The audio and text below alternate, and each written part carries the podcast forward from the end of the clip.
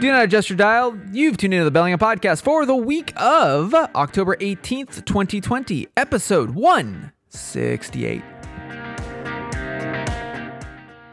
From that spooky city by the Salish Sea, I'm AJ Barsay. And full of fright, I am Chris Powell. On this episode, we are continuing a whole lot of conversations, whether it's in quarantine or in person. Plus, we have a special guest in the recording studio in the location. This, ladies and gentlemen, boys and girls, ghouls and goblins, this is the Bellingham Podcast. Wow, Chris, I feel like a real TV or radio show announcer. I used like a quippy Halloween reference. How you doing? That's right, AJ. I'm doing just fine. No, anyway, sorry. Where perfect. The sound you're hearing is our special studio guest star. Yep. Uh-huh. Okay. Oh, I know. Yes. I apologize to all dog owners right now because your pups are probably listening or turning their heads going, where is that coming from? We're recording in my casa because the weather has turned a little bit on the cool side. Not too frightful. It's just on the cool side. And my beautiful little doggy is here who has a 30 to 40 foot perimeter of anything walking across the street or something like that. So in case you hear some dog barking, we're going home style this episode. I dig it. This is like authentic episode 1 right here. And speaking of authentic episode 1, March 1st, 2016. March 1st, is that the last time we were sitting on these sofas with this same social distancing? Yeah. Episode 1 took place in this very room, in this very residence, of which I'm not sharing the location of my home address. We recorded right here. Yeah. 168 episodes, or 67 episodes. Yeah, this is 168. So the topic of episode 1 was talking about technology. We were under a different banner. Oh, wow, we were. Bellingham Podcast Media Tech. BPM Tech. That's right. And so one of the things, and I listened to the episode in preparation for this show, since I knew that we'd be recording here in my house with our wonderful dog who's stealing the show.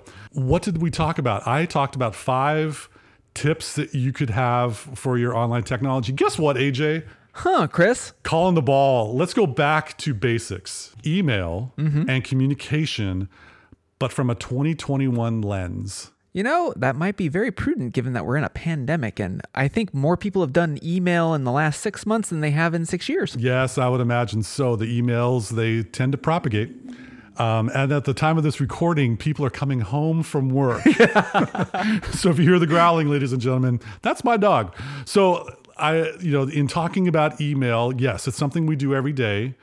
We have different types of email providers, both work-related and personal-related. The personal ones, a lot of folks, have the Gmail. They may have Outlook.com for the Microsoft.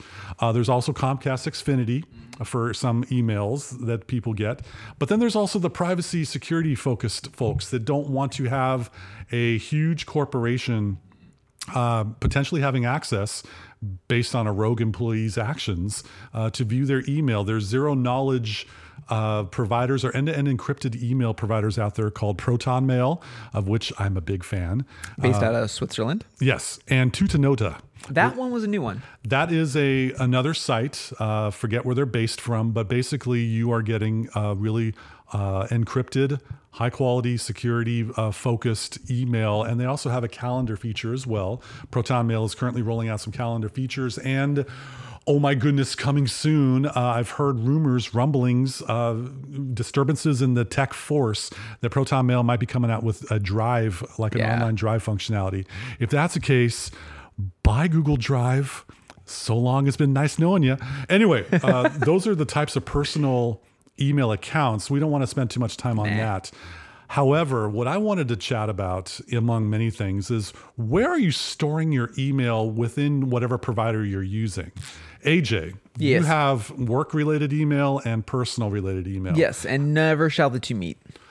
Fair enough. Way to establish the boundary between work and non-work. Yeah. Nope. Work directly goes into an Office 365 environment. Yes. And personal is hosted offsite. I've got my own provider that I go through to do that. And yeah, no, they do not intermingle. Now, there is one other thing I will throw out is that my freelance stuff goes to a dedicated alias inbox. Mm. So for instance, if you were to reach out to, say photography at barsay.co, which is, you'll find all my information about my photography at ajbarce.com. There you go. That email address comes in to my quote enterprise, so that myself, my wife, we actually get that as together. It's not really an inbox; it's just an alias. And so that's how I usually manage the business stuff. That way, I don't have to worry about do I have to sign in with new credentials, whatever. It just comes into one personal inbox, but my freelance and personal intermingle with that. So I'm curious about how, great work on compartmentalization of your various TV dinner, email, vittles. So the thing that I'm curious about, or the question that I'm curious about, is do you keep all of your email entirely in your inbox? Oh, heavens or do no. you have... Okay. Or do you have a subfolder set up, or is it a labyrinth of various? How do you have your email set up for getting it out of the inbox? So the TV dinner trick is a really, really apt analogy for me, because like my main inbox, that would be like the entree, right? That's the church's chicken right there in the middle of your plate, right? Burger. And so everything comes into there, and I would say like a good 89 to 90% will stay there for instance, the Amazon stuff that I'm, that the orders or whatever, that'll go there and will stay there until I receive said goods, and then it gets deleted. No, my inbox does not make that farting sound. I'm just saying that is. But if you're an audio engineer out there and want to make that sound, please contact us. We'd love to have that sound for a notification tone. So anyway, but beyond that, I kind of have my inbox laid out as, I guess, bins, unless it is familial. So it'll be the Amazon stuff. It'll be that type of stuff. Anything that is not that, usually I have rules or I have filters that will go to things like the business, watch related stuff, our podcast stuff, that type of thing. And so I have bins in that regard. So that's a great way of setting things up for quick access of information should you need it. You know exactly where it is. I've taken a different approach because in a lot of cases, that email that I receive back in the day when my Amazon delivery is on its way, along with many other things, I learned way back in the day when Gmail was in beta. Oh, yeah. I had it too. That there was a wonderful thing for the archive where you moved it from one bucket. Picture the 5-gallon mayonnaise bucket that you'd get at Costco. Oh, yeah. That's an inbox. And you would take an email and move it to archive, not delete. Oh, by the way, public service announcement, pro tip.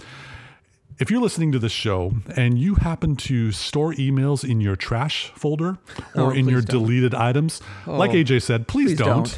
That is not a good place to store emails that you may be referring to later, because some providers, and I'm not going to name who, delete the trash after 30 days. That's right.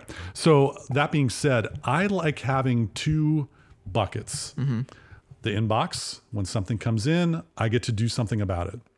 And no, this isn't like David Allen's Getting Things Done, or the minimalist approach or whatever have you. I do something with it, and then I archive it, because I found that even in Outlook, devil it's due, Gmail, and a bunch of other providers, if I search by keyword, I can usually locate the email that I'm trying to bring back up within 2 or 3 mouse clicks and a little bit of a search. And so I use the filters, labels, rules, et cetera, with aplomb. But I like keeping things very simple. It's either in my inbox or in my archive or in my trash. And I delete my trash on a frequent basis. As do I. No, yeah. I guess my archive, I do at the end of the year. So okay. I'll actually take all of, that way all of my filters are clean each year. Sure. So at any given time, I could go back and pull 2018 and just do a search within 2018. That way my inbox stays a little less cluttered, because I don't like having 30,000 emails that I've got to, suss out. If I could give a little bit of advice, and this is part of the reason why I wanted to do a show. By the way, I'm the one that has corralled AJ into doing a show about email. Oh, gosh. But if one of the things I have noticed and observed, yes, I'm looking at your folders out there, Bellingham podcast listener. If you have a labyrinth of subfolders, including some that say untitled folder, two, untitled folder, three, this may be something for you to escape the visual fatigue of trying to search for something and such. If you were to use high-level categories, very similar to what AJ had said, let's just say you have one email account for your personal. What if you created a folder, or if you're using Gmail, a label called retail? Yep. And then from there, take anything that is of an online business and add the label to that. If you have a certain person in your life, a special someone that you receive a ton of emails from, perhaps in forwards from one of our elder folks out there who love forwarding emails. Wasn't going to say anything, Chris, but I have the lack of class to bring it up. You could create a label for that special someone. If you have some top level, highly, generalized, or somewhat specific folders that you get a whole lot of emails from, that could help matters out as well. Question for you, AJ. Sure. When do you check email? Do you get the notification all the time immediately? Do you have a dedicated focus time, like 7:30 to 7:45? I'm checking email, or do you check email only when you're being paid for it? Mise en place, buddy. What? We'll get to that at the end of the show. Oh, okay. But so for me, when it is business hours. Typically speaking, no, I do a dedicated focus time. So, I usually have the way that I'm very much a regiment type of person. I like having a routine. So on Monday through Friday, there is a morning call that I'm always in with my colleagues. After which time there's a dedicated hour to hour and a half window that I will not do anything other than what is in that inbox that comes in. I call it, literally, I block it on my calendar. I call it triage, because I will take everything, triage it, and, do surgery if need be. And then after that, that frees me up to go up on Teams or whatever or whatnot, deal with the other critical stuff outside of that inbox. But unless I'm working freelance or I'm expecting something, I don't usually check my personal or freelance stuff until end of day. So I kind of have a TikTok type of a thing. But I'm here to tell you, Chris, Monday through Friday from 8 to 4:30, the only notification that happens is on my work computer, and that is the ding or the default ding that Ba-doo. Outlook, the Outlook, whatever, here I am thing. Ba-doo. And I'm being annoying. It's just like most notifications. I was gonna say that's a good representation. Yeah. It and Teams are basically the only two notifications that show up, but it does not go on my phone. My phone does not get that. I'll have a badge turned on if need be. Usually I have my badges turned on for Teams and Outlook on my phone.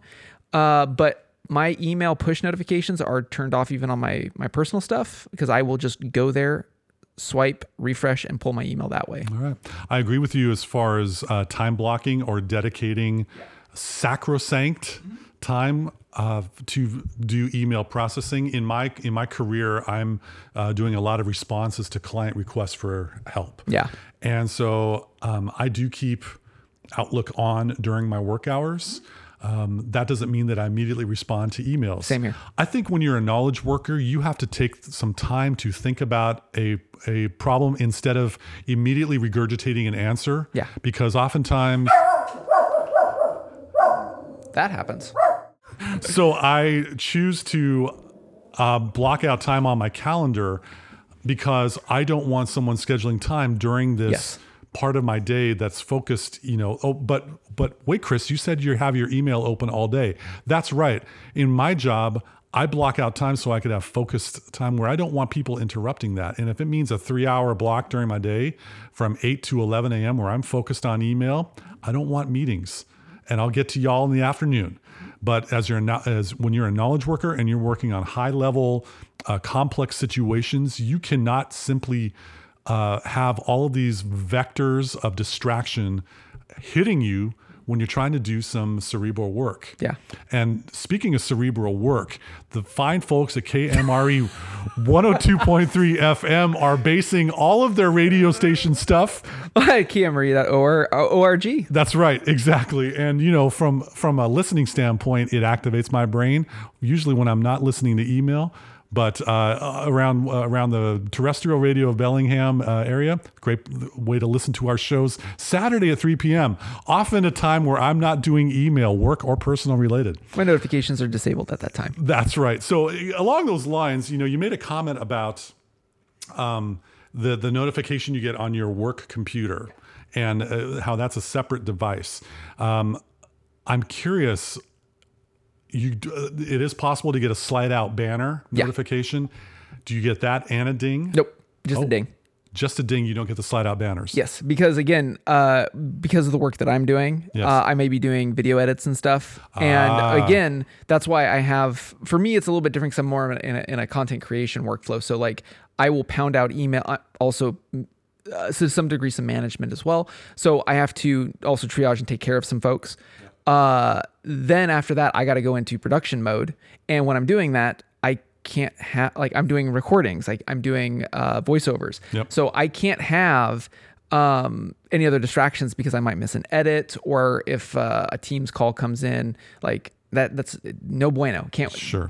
Thou shalt not. That is the quickest way to get me cranky. Okay. Is if I got to stop production. Ooh. Yeah. Not a happy AJ. No, don't sound the alarm to be able to stop the presses. Yeah. One thing that I'm noticing in this current era of Zoom meetings, and here's another pro tip for you folks out there. This is also an ulterior motive for my agenda to have this show about email. If you're in a Teams meeting and you happen to be a host and or presenting in a Zoom meeting or a Teams meeting or a Google, whatever they're calling it nowadays, meeting online, why don't you turn off your email notifications? As an attendee of your meeting, I can tell when you get a new email. Yeah, exactly. And that, there you go. Notice how distracting that is from trying to do the whole concentration and focus when someone's trying to speak. Yeah. So consider that, hosts of Zoom meetings. Turn off the audio notifications for you. I actually, on my personal phone, on my work computer, and on a personal device that I am currently using, I don't like the sounds. The only sound I have is that sweet, sweet dog right there. Yes, that occurs about 40 or 50 times a day. Just like email. Well, yes, exactly. So, but usually I'm upstairs where I can close the door should I be in a call or something like that. Anyway, our dog is cute here in the Powell household. And so I usually turn off all notifications. I don't like distractions, but you've known about this about me. You've known this about me for many years now, 4+ years that we've been doing this podcast. Yeah, that's a long time, buddy. So as far as being I have this term, a better protector, a defender, a bouncer of my inbox. I have a couple things, and I just wanted to give 3 ideas for our beautiful, talented, vivacious, and glamorous listeners of this show. To be a better protector of your inbox of stuff coming in, shed no tears about deleting an email. Delete ruthlessly. Oh yeah. Be completely draconian. Enjoy. Take some pleasure in hitting that delete key or that trash can icon, because that email that you're getting of a notification about a Facebook post from one of your friends. Oh no! Turn that stuff off to start with. Don't even waste the inbox and storage. One way you can do that, AJ, is to type unsubscribe in your email search box, and it'll search for the word unsubscribe in a whole lot of emails, as it turns out. If you see an address that comes up a lot, such as a retail company that sells soap or other types of bath and body products, for example, you can unsubscribe from that content and walk away. They won't be bugging your inbox. And Chris, I'm missing that 20% off deal or that online code to buy stuff. RetailMeNot.com, buddy. That's this website. Or Honey, or there's a ton of them now. Like, you don't have to subscribe to that stuff anymore. We have another episode probably waiting in the wings of these kind of hacks for your online life. But unsubscribing from these emails, the opportunity cost of that 20% off code that you'd be getting on a $5 bar of soap is, wait for it, $1. That amount of time that you are getting distracted and cluttering up your inbox, is it worth that $1? Well, that's up to you to decide. And then finally, if you're a fan of archiving like I am, to be able to click all those check boxes, if you do a search, if you have an overflowing inbox, fun fact, the record for the badge, you know, that little circle with a number in it on a device. Yeah. The little red circle thing. The record that I saw, 52,000 unread messages in one's inbox. 52,000 unread messages. I think there's just a denial state going on right there. What? Yeah. So if you happen to find some, you know, do a search for a client or a colleague or a family or a friend, you can check the box toward the top of the screen that says select all, and you can archive them for reference later. Yeah. Maybe clear up some of those unread messages in your inbox. No, inbox zero is not a thing. No. Kind of like the flat earth thing. It's not a thing, but the inbox zero will not happen because you will always get an email. And if you don't believe me, let me know, because I'll be sending you emails at 3 a.m. Pew. Yeah, exactly. So... So now we talked about ways to be better managers of our inbox. How about sending emails? For being a better sender or a more conscientious sender as we're approaching 2021, I got a thing about group email mega threads. Stop doing them, please. Okay, so that's great. But AJ, how can one stop doing that? I got an idea. Okay. Wrote a song about it. Like to hear it. Here it goes. Oh, I would. Key of C sharp? Something like that. Or B flat. Take that list of 20 or 30 emails that you would have in your parent-teacher organization or your homeowners association or a social group that you would be wanting to message, and activate the blind carbon copy field. It's called BCC for short. Paste those addresses or enter them in the BCC field. Yeah. And then add your address to the to line. Send this email to yourself. Therefore, all replies to this email will not go to everyone's inboxes. Just you. And what you're doing there is twofold. One, you're eliminating a whole lot of these unread messages coming in as people would be replying to a certain information from your email. And two, there are folks around this world that prefer that their email address not be seen by others. And if I get my email in a whole lot of other people's addresses, I get it feisty like my dog's barking. Mm-hmm. So anyway, that's one idea. But also, I talked about this in a couple ways, and I'm not sure how to articulate this, but when you're in an email mega thread conversation with somebody about a certain issue and you decide to contact support, you know where I'm headed. You want to take this one? No. Oh, okay. All right. I'll go keep it clean. Okay. So let's just say you and your other email compadre have yet to find the resolution to your issue, and you want to bring in the big guns, the tech support, the people who can solve the problems, mainly AJ and me. Do us a favor. Give us a 2 to 3 sentence summary at the top of the email and not make us have to wade through the entire megathread conversation, which includes a lot of spaces for those signatures that can make us want to consider the environment before printing out this email, or to see all the replied and the date and time and actually who is involved in this conversation. A summary would be helpful. Look, do what the kids are calling TLDR me. Too long, didn't read. Look, well, because I get you might be looped in at the very end. We get this all the time, Chris, where there's this huge communications thread. And yes, the context is good. I'm not saying that, especially when we're doing very deep data related work, that's not warranted. However, you have got to give the person that you have been parlaying for days on something, and then it comes down to this new person. It's like, oh, we need an answer on whatever it is. You've got to TLDR me. You've got to be able to brief me on what I'm getting into before you're going to ever get a response from me. Otherwise, I'm going to ignore it until you act. I'm not going to take my time to suss out all of this because A, I don't know all the back channeling that's gone on, what has been resolved. I'm going to look at this as, oh, you accidentally added me. Ignore. Well, along those lines, I kept it clean, Chris. I know, and I'm glad you did. We like we want to avoid the explicit tag on our show. Along those lines, as a sender or an includer of an email for this, AJ and I have allowed you, given you permission, dear listener, to give us a maximum of 2 apologies for taking up our time in your email. Yeah, we know. It's all good. We appreciate your apology. It's not necessary. Nope. We're paid to be able to help out in a lot of cases. But also, consequently, I think it would be helpful if you, we're living in 2020. Please stop asking, did you get my email within a certain time frame? It will really help us out if you were to include, and this can be for all tech support or other colleagues at your workplace or even family, as you're planning the weekend picnic, may I get a response from you within 48 or 72 hours? Yeah. Giving us a time frame before we wonder what's going on.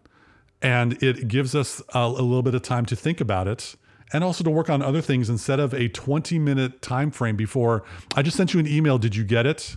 Especially, okay, if you want to get on a tech's good side and you have to send somebody a tech, an email at the end of the day, do yourself a favor and include, hey, I know this is the end of the day. In the next day or two, do you mind? And then, whatever your question is. That way, the person who is just running off to go, do what we're doing in these COVID times of juggling life and kids and work doesn't see that email and go, you want an answer in 30 minutes? Are you kidding? No. By having that, hey, I know it's the end of the day. Could you look into this in the next day or two and get back to me? That de-escalates the person that it's going to immediately. Because I can be like, okay, cool, no problem. I'll take a look at it tomorrow or whatever. As opposed to at 4:00 and you're wondering, does this person above or beneath me need this ASAP? You know what I mean, Chris? At 4:00, I'm having flashbacks to Office Space. Hey, you know what I'm also having flashbacks to? That? A time in the past when we actually had a 2-part episode. I know, that's what this is going to end up being. I think so, because, there's a lot more in our show notes. Drink. I think we should probably stick a fork in this episode and continue the conversation next week for the next 169 episode. Should I send you an email about it? Please don't. Oh. I'm sitting right here. Maybe a notification? No. Boop. Yes, exactly. So we're gonna put a little push pin in this episode, and we thank you for joining us on the Bellingham Podcast. I'm not good at this. AJ, you wrap this one up. I wrap it up for this edition of the Bellingham. This first of 2-part edition of the Bellingham Podcast. Thank you again so much for listening to us, rating us, reviewing us wherever you like to get our podcast. Remember, if you are in the Bellingham area, you might be listening to us on KMRE 102.3 FM. They are community powered in a melodic sort of way. On the worldwide interwebs at kmre.org. And on that note, I'm AJ Barsay. And I'm Chris Powell. Thanks once again for putting up with us here on the Bellingham Podcast. Boop. God, this is going to be fun for part 2. Sorry, man. That's fine.